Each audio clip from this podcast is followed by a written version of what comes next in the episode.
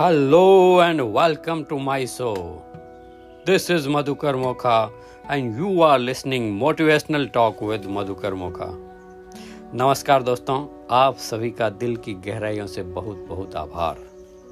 दोस्तों, पिछले एपिसोड में आपने सुना कि हमने बात की अबंडेंस प्रचुरता, भरपूरता।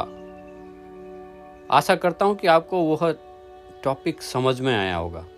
दोस्तों, यह एक ज़बरदस्त समझने वाली चीज़ है। अगर आपके समझ में नहीं आया तो वापिस से सुनिए या मुझे कॉल कर सकते हैं। आपको यह लाइन समझनी है, money is the fruit, feeling of abundance is the root. आप अपने जीवन में जो भी प्राप्त करना चाहते हैं, जो भी आपका लक्ष्य हो, धन, दौलत शौरत या जिस भी क्षेत्र के अंदर आपको ध्यान रखना है, उसकी जड़ के ऊपर फीलिंग के ऊपर फोकस करना है, क्योंकि यूनिवर्स कोई और भाषा नहीं समझता। वो न तो अंग्रेज़ी, न हिंदी, न और कोई दुनिया की भाषा को समझता है। वह से केवल केवल एक ही भाषा समझता है, वो है तरंग वाइब्रेशंस फीलिंग्स आपके अंदर जो विचार चल रहे हैं, उसी विचारों से रेस्पॉन्ड करता है और आप जाने अनजाने हर वक्त यूनिवर्स के साथ रेस्पॉन्ड करते रहते हैं। हर वक्त आपके डाटा ट्रांसफ़र होते रहते हैं। आप चाहे चाहें या ना चाहें, आप हर वक्त यूनिवर्स को एक सिग्नल देते हैं।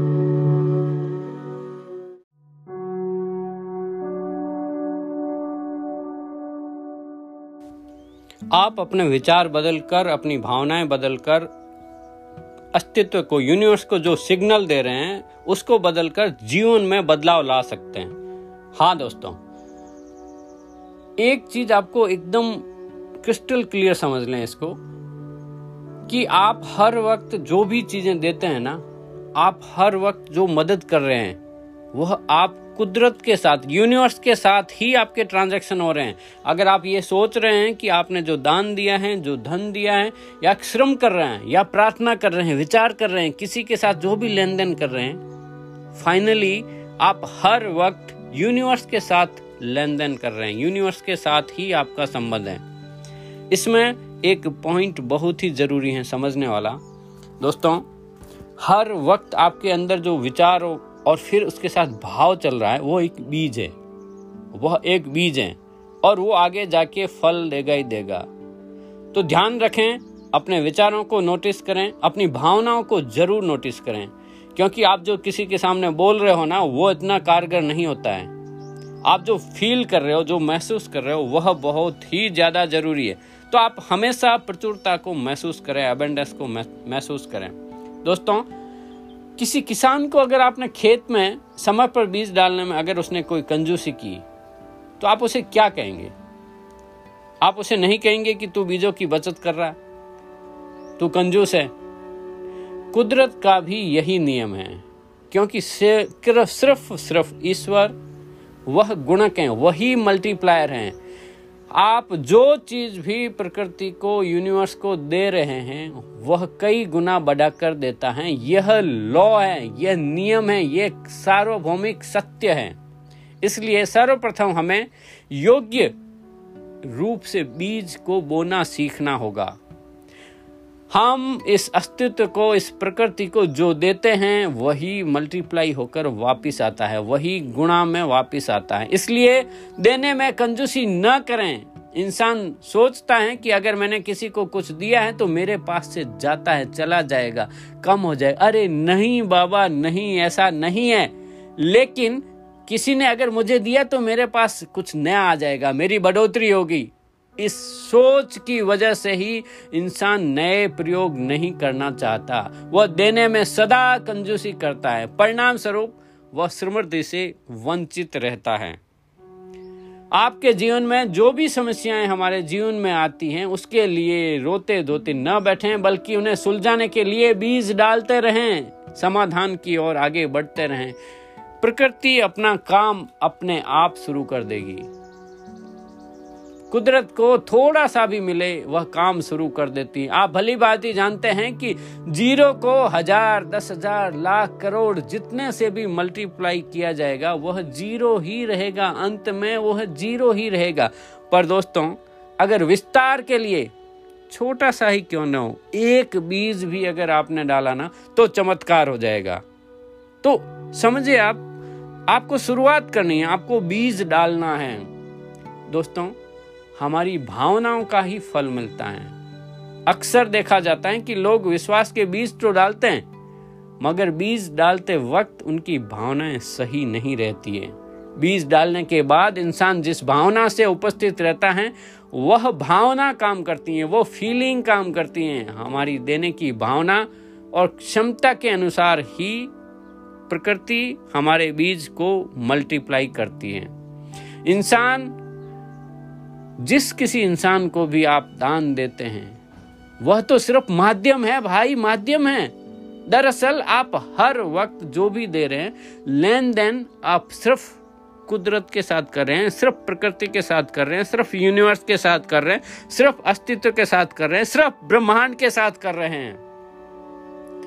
तो अधिकांश लोग जब भी दान देते हैं ना तो ये सोचते हैं कि मैंने उस भिखारी को पैसे दिए, मैंने उस गरीब को पैसे दे दिए, मैंने उस दोस्त की मदद कर दी। अरे ना, बाबा, ना। वो पैसे समाप्त हो गए। जैसे ब्लोटिंग पेपर स्याही को सोख लेता है ना, वैसे ही सामने वाले ने धन सोख लिया, चूस लिया।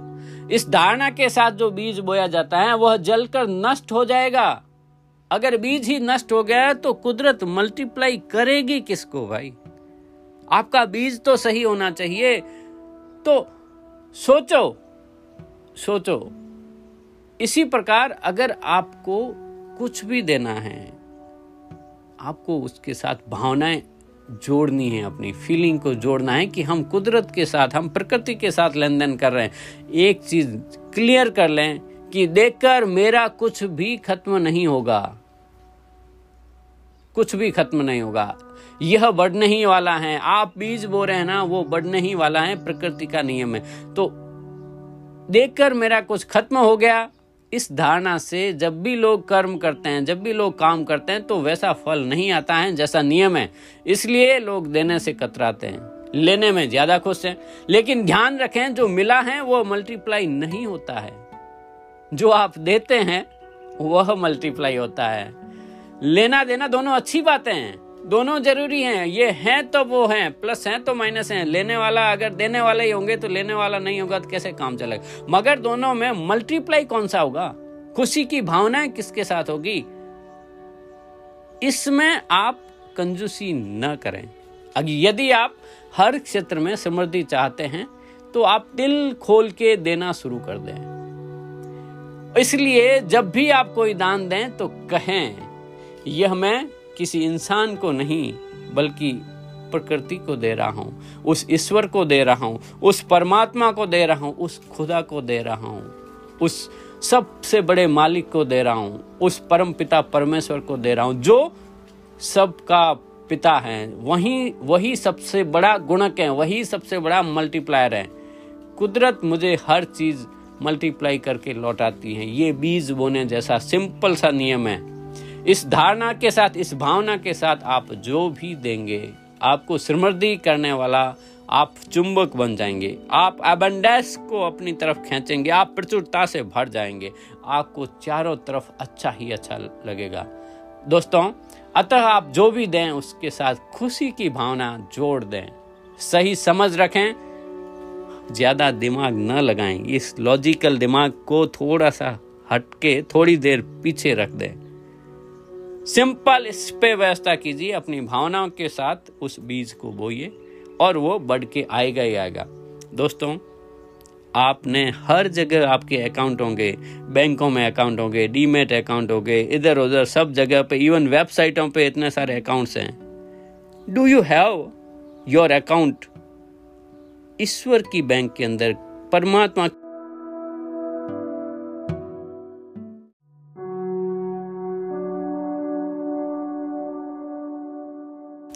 परमात्मा की बैंक के अंदर क्या कोई आपका अकाउंट है?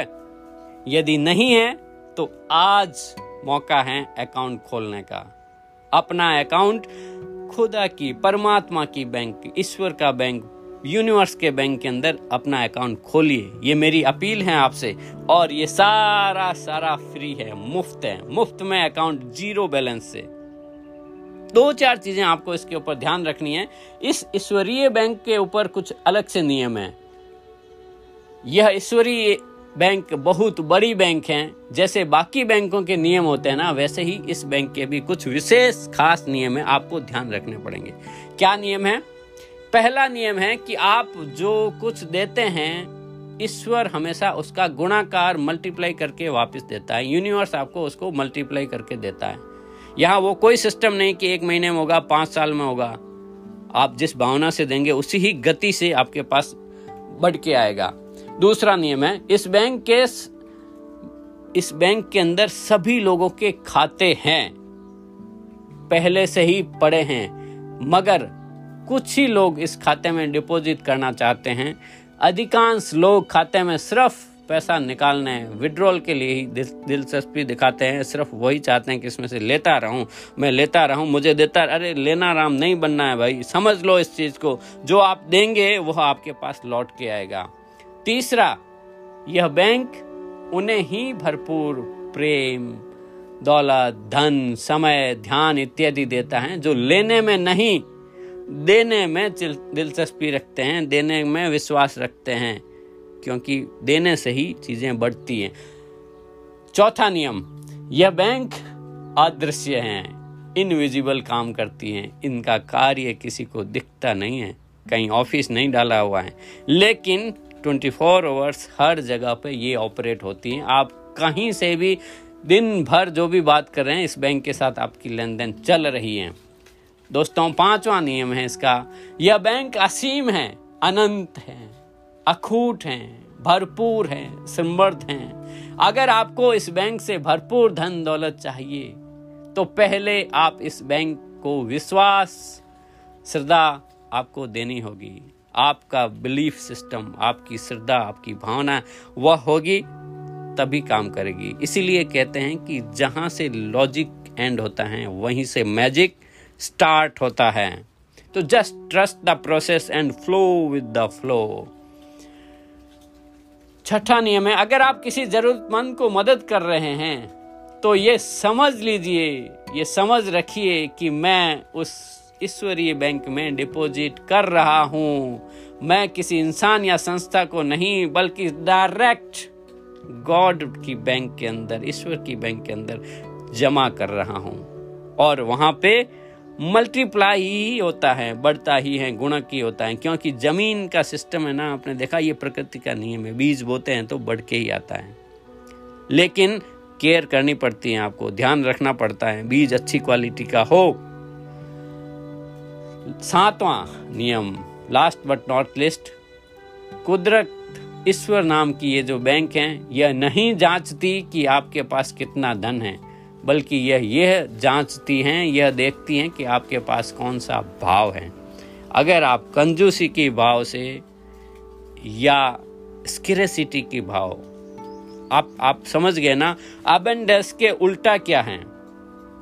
आप सिग्नल देते हैं, कमी है कमी है स्किरेसिटी तब आपकी दौलत कम होती जाएगी।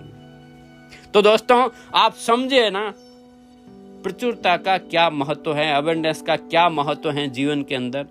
तो आज से ही इसका अभ्यास करें। दोस्तों नॉलेज आप सबके पास है, ज्ञान जो भी मैं भी जो बोल रहा हूँ, वो सब आपको पता है। इसको जब तक आप इम्प्लीमेंट नहीं करेंगे लाइफ में रिज़ल्ट नहीं आएगा। तो आज से ही इन नियमों को अपने जीवन में धारण करें और समृद्धि की रास्ते के ऊपर चल पड़े। चल पड़े दोस्तों, और हम इस पृथ्वी ग्रह पर आए ही समृद्धि को प्राप्त करने के लिए। अगर आप बीज नहीं बोल रहे हैं, फिर आप अगर किसी को दोष दे रहे हैं तो परमात्मा का दोष नहीं है। आपको खेती तो करनी पड़ेगी, आपको बीज का ध्यान रखना पड़ेगा, आपको चयन करना पड़ेगा। इसका ध्यान रख लिया ना तो मस्त, सारी चीज़ें अच्छी हो जाएगी। तो दोस्तों कंक्लूजन यही है money is the fruit only feeling of abundance is the root तो अपनी रूट पे काम कीजिए, अपनी जड़ों पे काम कीजिए। आप इतने प्यार से सुनते हैं, इतने स्नेह से सुनते हैं, इतना इसको लाइक शेयर करते हैं, इतने मैसेज करते हैं, आपका बहुत बहुत आभार।